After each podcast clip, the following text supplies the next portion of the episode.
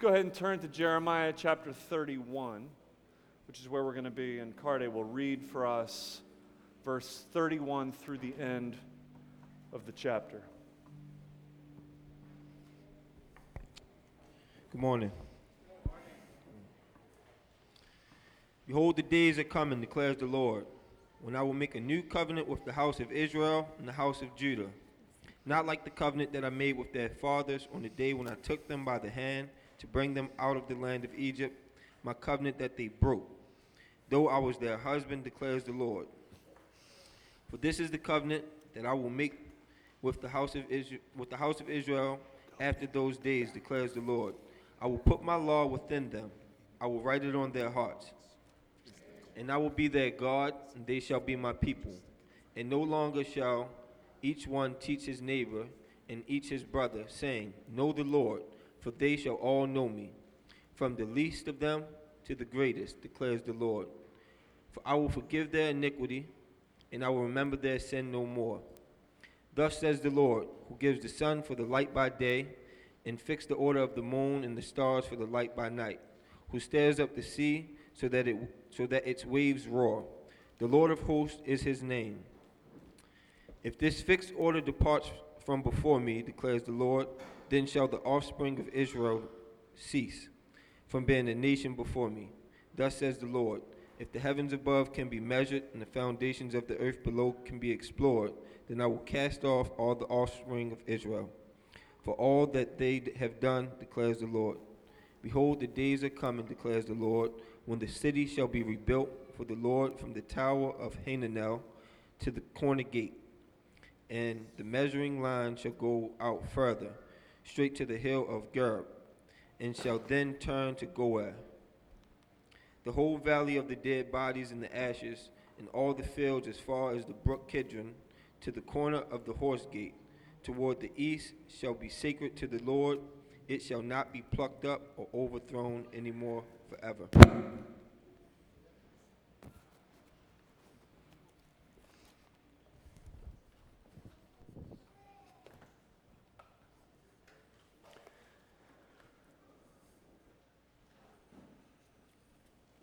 See if you can guess at what I'm reading here. I blank take you blank to be my blank. Courtroom? Any other guesses?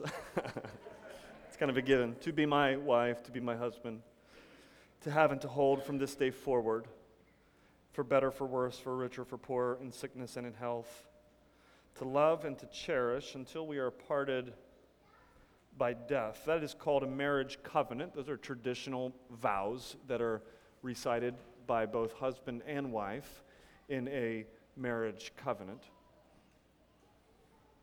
A marriage covenant is a two way uh, stipulation, sort of covenant, in which both parties make the exact same commitment to one another, which means that a marriage covenant can be broken if one party fails to uphold what they have promised to do. A marriage covenant, then, sadly, but let's be honest, it's breakable, right? That's why marriages are often uh, fragile. That's why we must focus on people who are married because they're in a very breakable kind of relationship.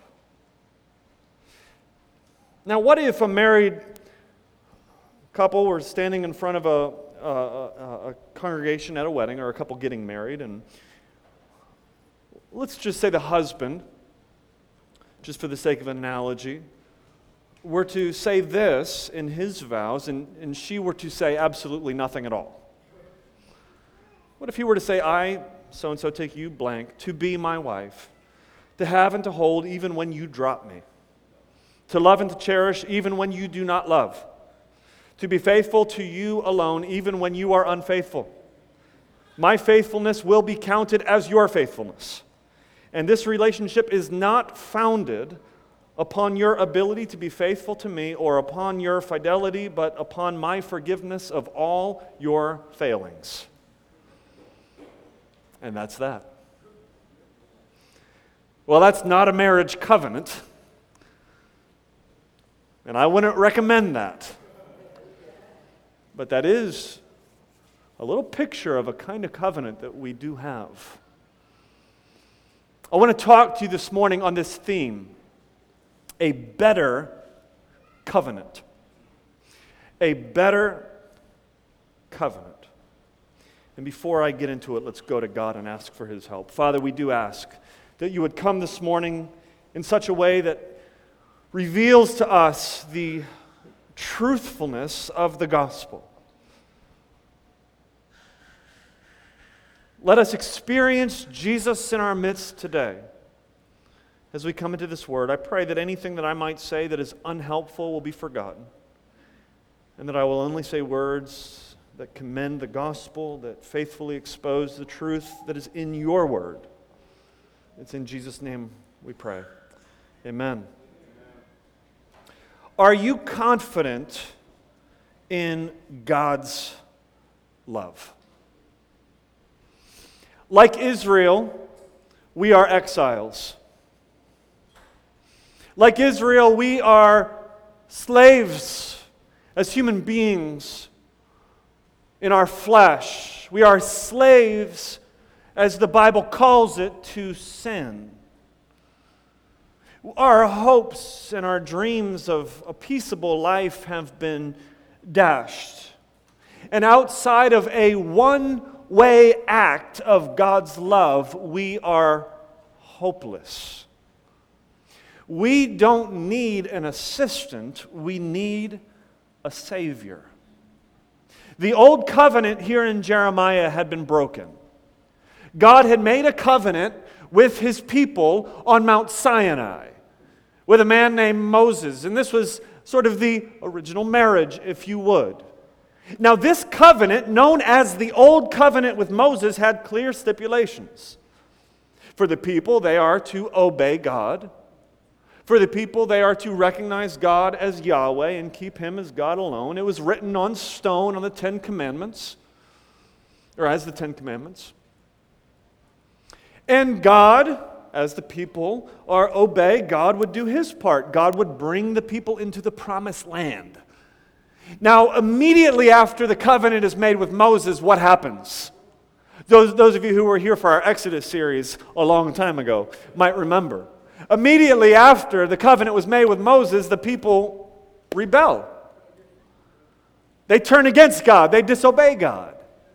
But thankfully, God gave them a mediator in Moses, and Moses was able to mediate with them between the people and God and bring them back to a relationship with God, and God renewed his love with his rebellious bride. Now, though, as we get into Jeremiah, what we see is that the people have rebelled again and again and again and again, and they have hearts that are cold, and they don't care to turn back. And now in Jeremiah, what we see is there is no Moses.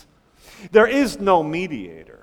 Jeremiah doesn't fulfill the same kind of role that Moses had. Jeremiah isn't mediating between the people and God. Jeremiah is just simply announcing the fact that judgment is coming and divorce is imminent. But as we are seeing here in these chapters of Jeremiah, not all is bleak, is it? God is about to renew his love. There's a new covenant that is coming a new covenant that God is going to make with his people, and this covenant is better. Everybody say, better.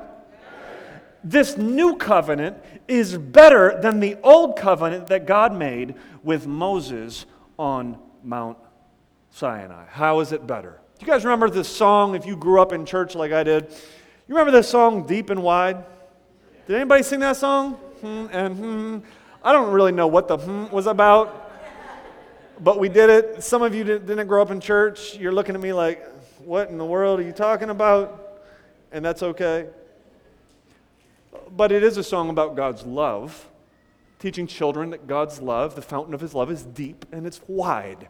How is the new covenant better than the old covenant? Well, let me use that song for you. It's deep and it's wide. Or we could say it's deeper and it's wider.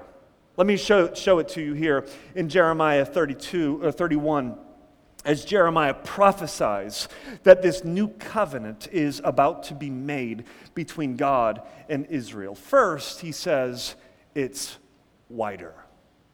It's wider. We see here in the text a God who's willing to do whatever it takes to save his people. You might remember a couple years ago a man named Lazaro, uh, Lazaro, who was in our church. He was from the Dominican Republic, and he was here uh, with his nine year old who had cancer. Uh, living in the Dominican, they didn't have the hospital and the care there that they needed in order to take care of the cancer that she had in her body. And so Lazaro and his entire family moved from the Dominican to Baltimore and then to Boston for nine months. They uh, took a, a, a a leave of absence from both their business as well as his ministry. As a result of being away, Lazaro and his wife were not able to be at the, the, Beth, uh, the deathbed of his mother in law. They had to figure out schooling for their children. They spent $500,000 of cash in order to find the kind of care that they needed to get the cancer taken care of in their daughter's body. Why? Why? Well, a father and a mother, uh, they're going to do everything that they can possibly do to save their child. 500 grand is nothing. If you can come up with it, it's nothing when we're talking about your child. Well, what we see here in this text is that God is willing to go to extreme lengths whatever the cost, in order to save his people. Let me show, the, show you how it's wider. First, the outlook of the new covenant sees far beyond exile. Remember, in the old covenant, judgment was sort of part of it. It was kind of wrapped up into it. It was part of the covenant. If you rebel, there's judgment. Well, in the new covenant, there is no threat of judgment, not like that. It sees beyond exile. So we see here in the text in verse 31, he says, The days are coming. Well, what days? Then in verse 33, he says, After these days. After what days? After the days of exile.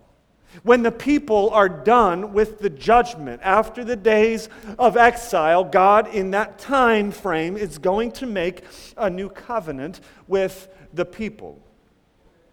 In verses 38 and 39, we see that the city is going to be rebuilt.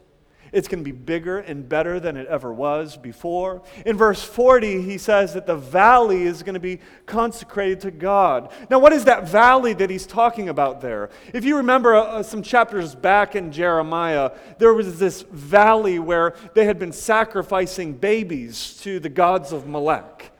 And this valley became the valley where the bodies of the judged were going to be thrown. They were going to die in this valley. This valley then represented the judgment of God. It represented the very fact that God's wrath had come. And what he's saying is, is as the city is going to be rebuilt, during the days of this new covenant, there is going to be no valley. The valley is going to be consecrated to me which means that within the people who are this new covenant people, there is going to be no wrath. There is no judgment within this new covenant community. Secondly, the application of the new covenant is going to be not just for Israel, but it's going to be for all people. It's going to be a global sort of family. First, we see in verse 31 that it is, in fact, going to be for Israel.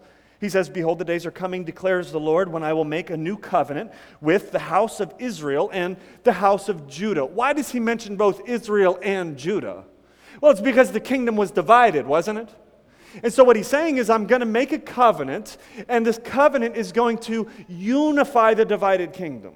There's going to be a day in which all tribes come together as one, as one people under God. However, let me ask you a question Is the new covenant then just for Israel? What about the Gentiles? How many of you are a Gentile? Well, most of us are going to raise our hands. We are not part of ethnic Israel, we're Gentiles. What then is the hope for Gentiles? Does the new covenant include Gentiles? Well, Paul, the Apostle Paul, that is, not Paul Newson, Paul, the Apostle, considered himself a missionary to the Gentiles. And Paul, in 2 Corinthians 3 6, calls himself a minister of the new covenant which means that Paul believed that his work, as he's taking the gospel to the nations outside of the, the nation state of Israel, he believed that his work was a new covenant kind of work. That he was proclaiming the gospel that brings those who were far off into the family of God. And this completely makes sense as we read Romans 9 6, in which Paul says, Not all of ethnic Israel was true Israel. There has always been true Israel within ethnic Israel, but not all of ethnic Israel is true Israel. What we see happening in the days of the new covenant is that true Israel becomes global. It's God's plan from the beginning, which means taking the gospel to the Gentiles was not plan B in God's redemptive purposes but rather God had always envisioned being a blessing to all people, the nations. God always envisioned that this new covenant people, that his people would be a multicultural, a multi ethnic kind of community. Thirdly, this new covenant is better than the old covenant in its effectiveness. And what I mean by that is it is unbreakable. The old covenant, more like a marriage covenant today, is what we would call a breakable kind of covenant. There were clear stipulations for both parties. There were blessings and a curses attached to it, and his people could actually break it. The new covenant that God is giving here, or prophesying through Jeremiah in Jeremiah 31, is a covenant that is unbreakable. Look at verse 32 in the text. He says, This is not like the covenant that I made with their fathers on the day when I took them by the hand to bring them out of the land of Egypt. My covenant that they broke. It's not like the covenant that they broke. Well, we can just pause right there and we can say, in what, in what way? One way it's not like the covenant that they broke is that this covenant that he's making with them is unbreakable. In, in the old covenant, God was faithful, Israel was not faithful. Within the old covenant, it's not that God had failed, but Israel had failed. God wasn't defective in the old covenant, and the covenant itself wasn't defective in the sense that it was wrong. The problem was that Israel was defective. What's needed for the salvation of God's people is a better covenant, a covenant that is going to be unbreakable. God says that in the days of this new covenant, it's going to be unbreakable. That's what we see in these uh, uh, verses 35 through 30, 38. He gives these really interesting sort of parallel uh, analogies, and he, he's basically saying Look, as long as there is a fixed order to creation, as long as the sun rises and sets, as long as we see winters and summers and falls and springs, as long as life kind of goes on, as long as the world continues to tick, uh, as long as that happens, I'm going to continue to love my people which means this is everlasting. This is unbreakable. In verse 37, he, he says, if, if the heavens can be measured, like if scientists can kind of figure out exactly how big the universe is, and they can give you a number, well, then that'll be the day that I stop loving my people. And what he's saying is, it's never going to come. And by the way, you know, we're in the year 2018, thousands and thousands of years later, and we have made complete completely amazing strides in science, and we still don't know how big the universe is, which means God's love is never going to end for his people. Why is it? It's because he's giving them here a covenant that is unbreakable. So it's wider, all right? It's also deeper. Now, this, this shows us how it's unbreakable. It's deeper, which means it goes deeper into the being of the individual. It's, it's, it's, it's much more transformative than the old covenant. And maybe an, an, an analogy will help explain this text. This is probably a terrible analogy, but most of my analogies are terrible, so you're used to them. In the 1980s, one of my favorite films was Robocop. Robocop fans? Yes. We should do a Robocop. They have a new one out. Haven't seen it? I don't really care to because the 1980s version was great. All right? You don't need to fix what's not broken. But Robocop was broken. And that's the whole point of the story. And they fixed him. So, dude, police officer in Detroit, he gets shot up. And uh, they, they, they take uh, his body, and, and Alex Murphy is, is pretty much dead. But they're able to kind of like preserve his mind. And so they start rebuilding his entire body and they, they give him robotic limbs and arms and they completely re- rebuild his body and send him out and, and he becomes this superhero of sorts. There's some twists in it, like he has some real weird mental issues for a while and it takes him a while to kind of like gain his full humanity back, if you would.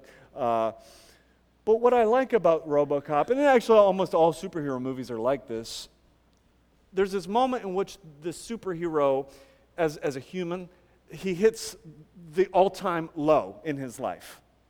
Like he was dead. He was completely strung out. He was, he was bleeding all. It was very violent.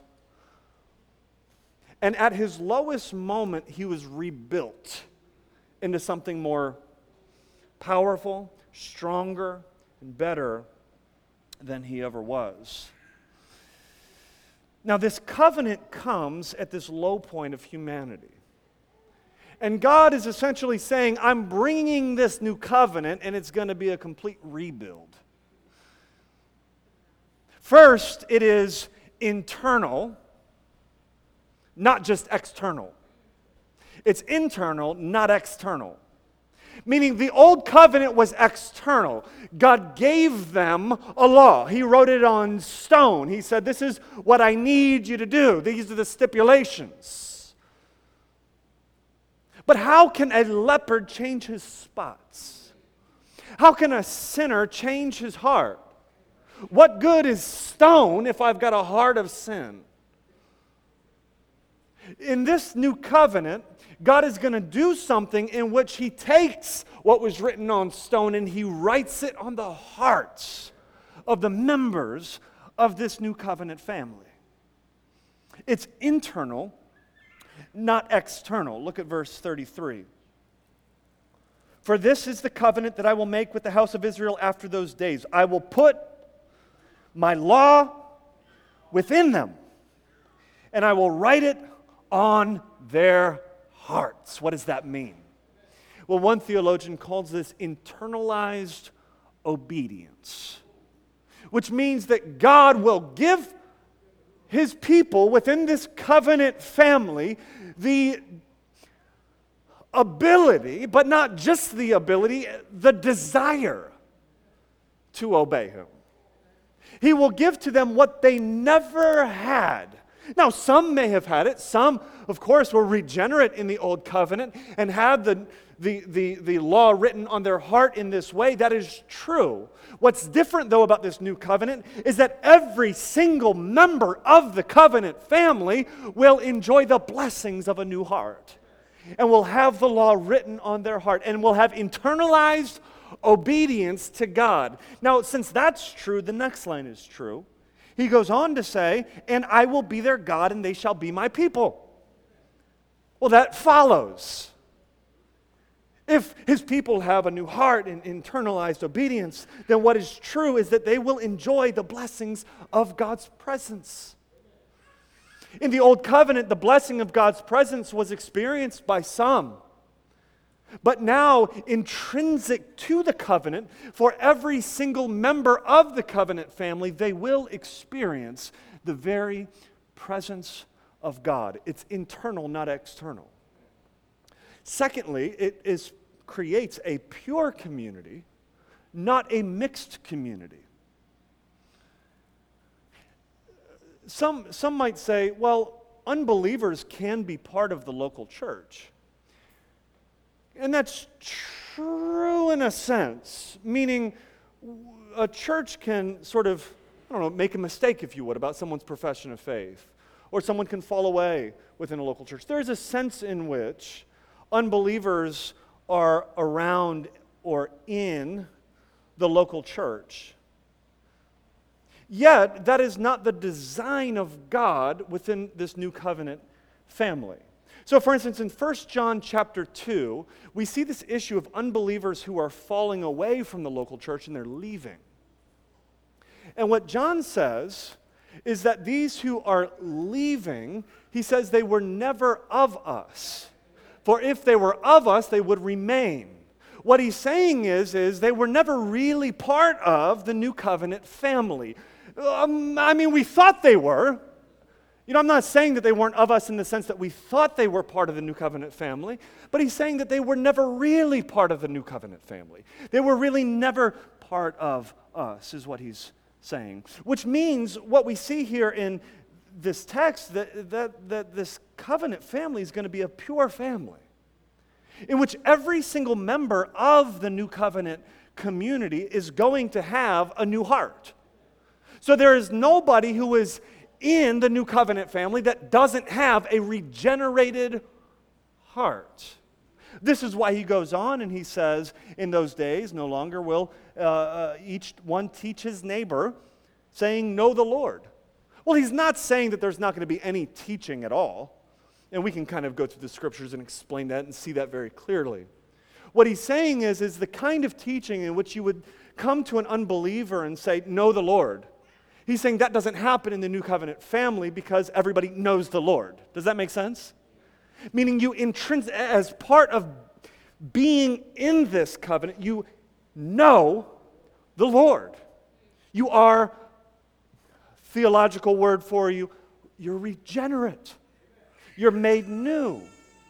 The law has been written on your heart. This is a community then that is pure. Now, unlike Robocop, I told you it was a bad analogy.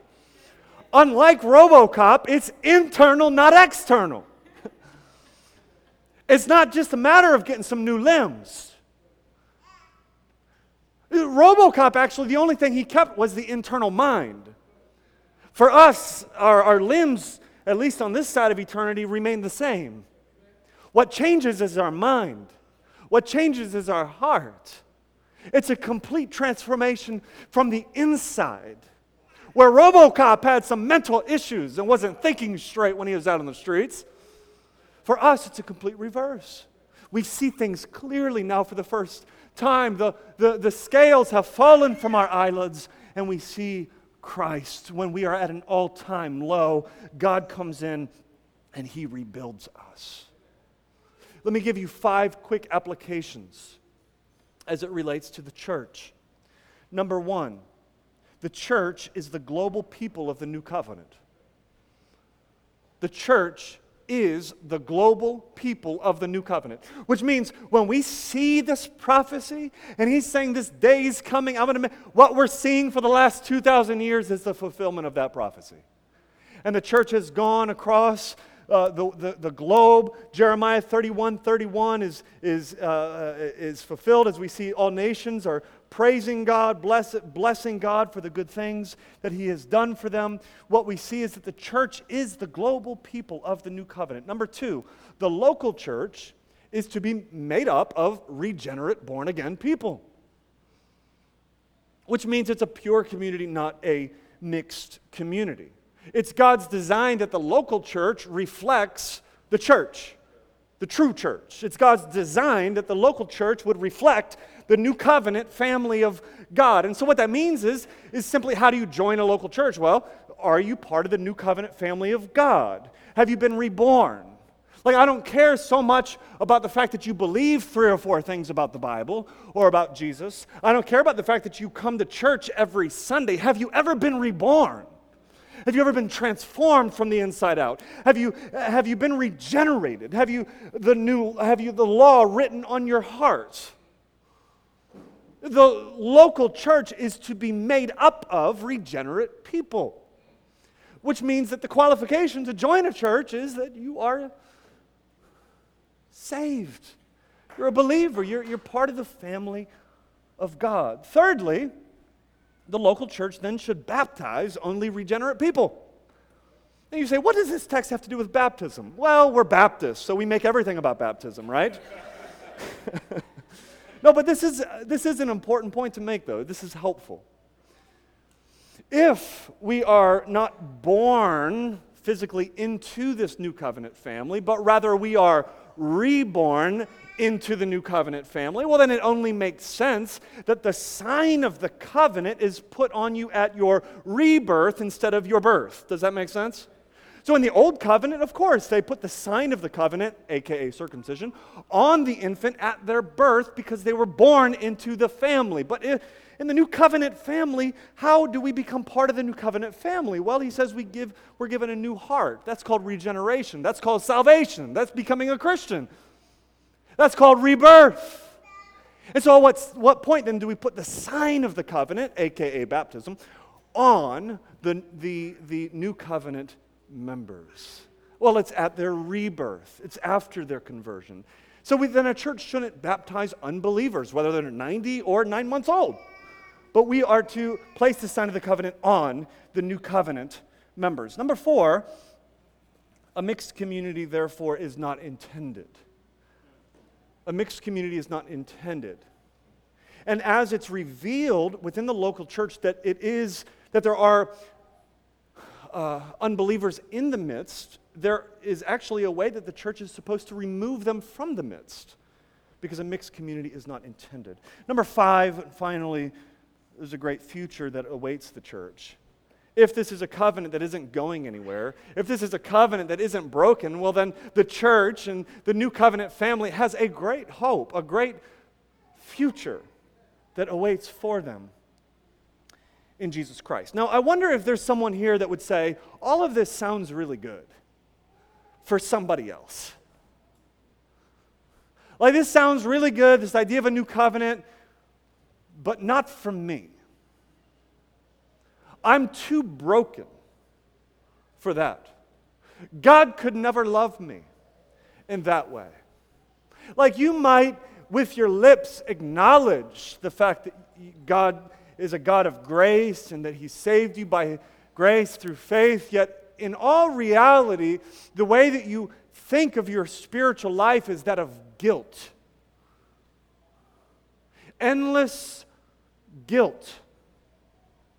And if you're really honest with yourself, your default is God can't really love me in this way. This is too good. This is too much. This is better than I deserve.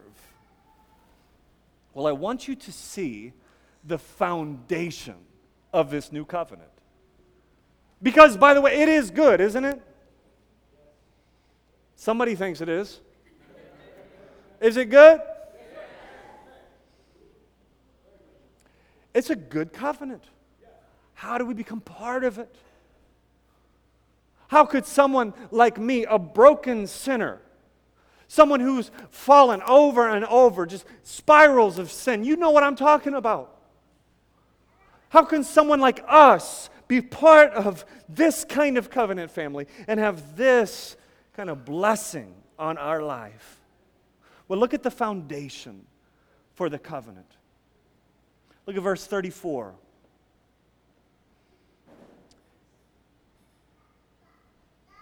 No longer shall each one teach his neighbor and his brother, saying, Know the Lord, for they shall all know me. From the least of them to the greatest declares the Lord. For. Everybody see that? For? For. Do you see it? For is a foundational kind of word in the Bible. Means meaning everything that I'm going to say after the for gives you the foundation for all of the preceding statements. So, all the good things about this new covenant are built upon the foundation of what comes after the for. You tracking with me? What does he say? He says, For I will forgive their iniquity, and I will remember their sin no more. I will forgive their iniquity, and I will remember their sin no more. There was a widow of five children, and her children were getting older, growing up, and his, her oldest had an issue with her. He didn't know why, he just had an issue with his mother. And he argued with her constantly. And he didn't follow the rules that she set down for the house. And at one point, she said to him, She said, Look, if you're not going to follow my rules, you need to leave. You need to go. He walks upstairs, he packs his bags, and he walks out the door. And for a season, things seem to go well. He moves to another town. He gets a decent job, making some good money. He's able to get a nice place for himself. But then a recession hit, and he quickly lost his job, lost his apartment, lost his car, had no food, had no money, had no place to go, and he thought, it's time to go home. But, you know what his mother said? No, hold up, Tony, you're jumping ahead. you, know what, you know what his mother said? She said, if you don't abide by the rules, you need to go. The only way, and he knew this, the only way that, that he could go home is if she were to forgive him. So he writes a note to her this is way back in the day before cell phones and text messages. He wrote a letter by hand. Have you ever seen one of these? There's it's like stamps, envelopes, things of that nature, and uh, sent it by the hand of a courier. Word that I've never used in my life. And uh, and he wrote in the letter, he said, I'm, I'm, I'm going to come home on the train. If you don't forgive me, I won't come home. But if you're willing to forgive me, I'm going to be there. And he says, Hang a white rag in the oak tree. And that would let me know that you have forgiven me. So he's on the train heading home, and he's riding in a car with a couple other guys who jumped the train with him and they're coming near his town, and then they finally enter the town, and they round uh, near the place where he lives, and he can see the old oak tree in his backyard. But he can't look himself. And he says to his buddies on the train, he says, You look for me. And let me know if you see a white rag in the oak tree. And as they round the corner, they say, one of them says, I don't see a white rag in the oak tree, but I see white sheets tied all over the backyard. That was a loud statement his mother was making for him. Forgiveness is powerful. If you've ever been a recipient of forgiveness, you know what I'm talking about, right?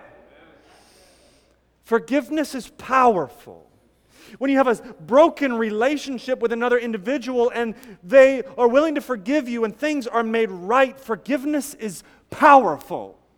When we come to God and we think of this relationship with God, uh, so often we default to, but I messed up.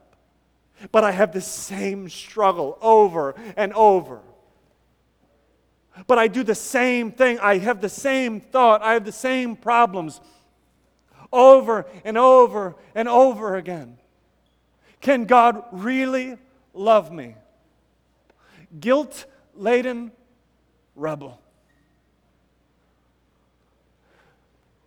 What do you think the foundation of God's love is?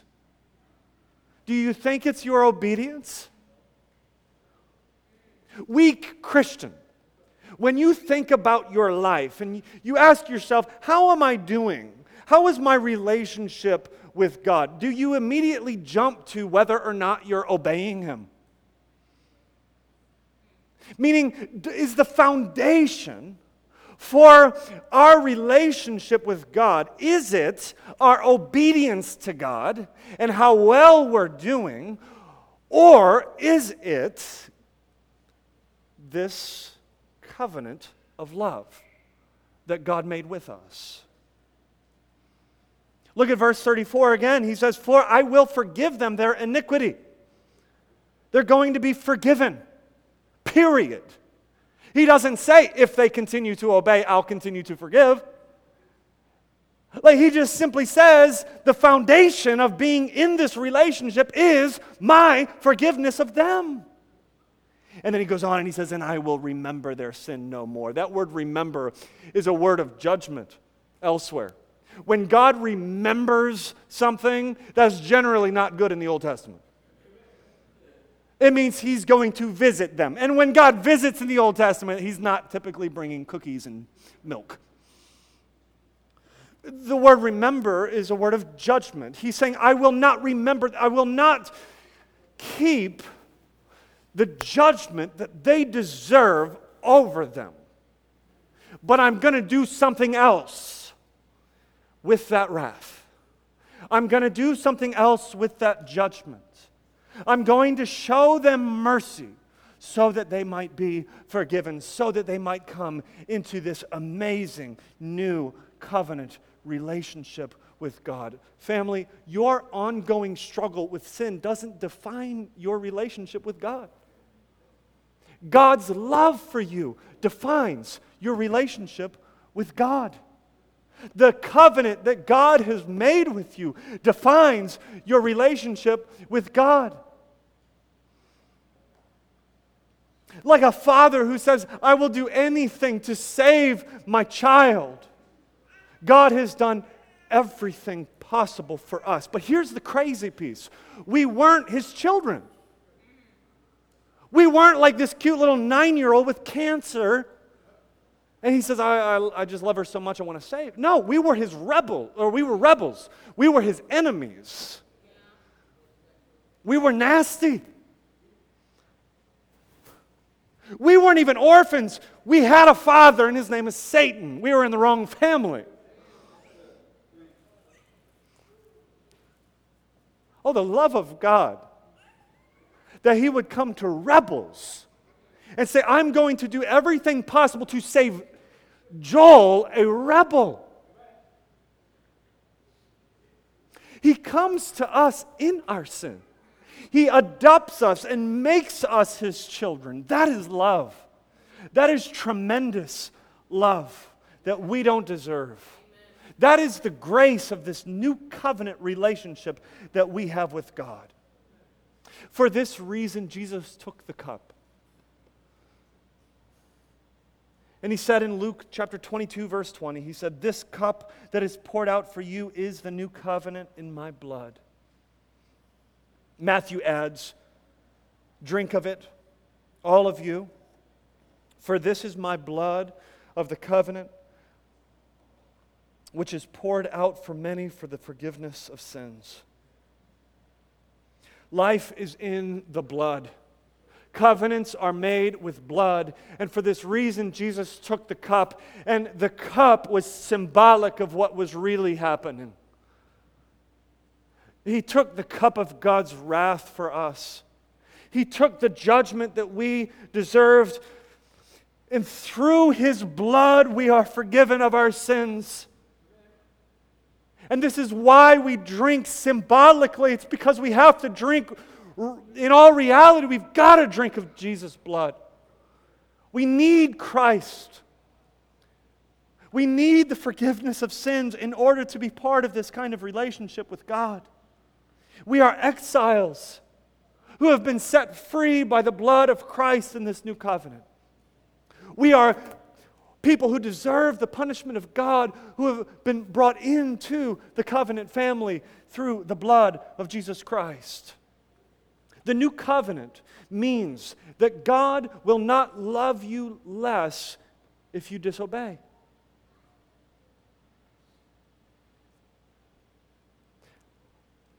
And it also means that his love is extremely costly. Like, if this is a one way sort of stipulation, if God is saying that you turn to Christ, you receive Christ, and I'll do everything else, that means His love for us is extremely costly. Let me use an analogy to help you understand the cost of His love. Let's say that you live in California, and I live here in Baltimore, and we're going to meet up and we decide let's meet up halfway. I don't know what halfway is. Kansas, maybe?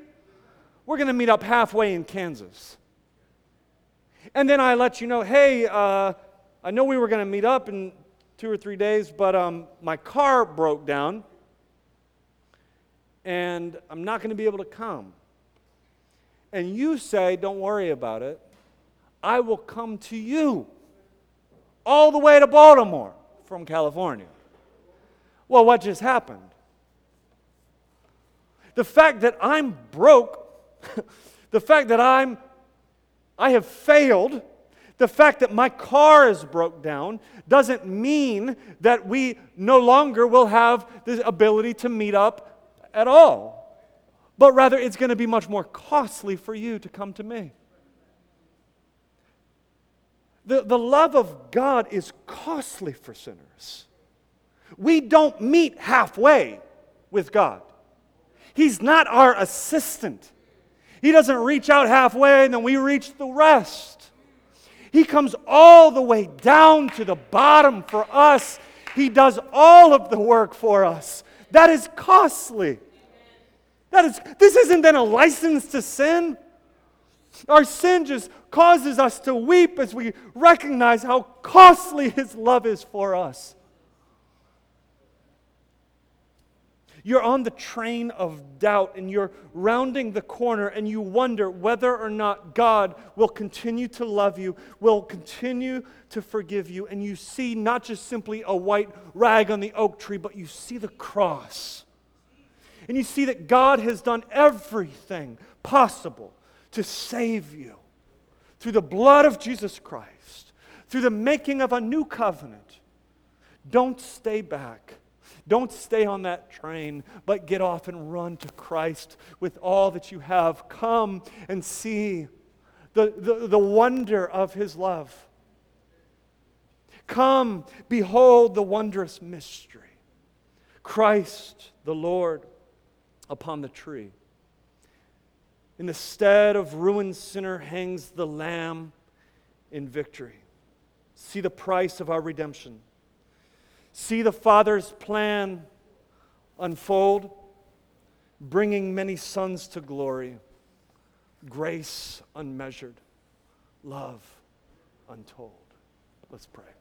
Father, we thank you for this wonderful chapter of hope that we have in Jesus Christ, the new covenant that you've made with us, doing the work for us on our behalf so that we might be forgiven of our sins and live in this wonderful relationship with you. God, we thank you for Jesus. We thank you for the Holy Spirit regenerating us and giving us a new heart. We thank you for adopting us as your children. It's in Jesus' name we pray. Amen.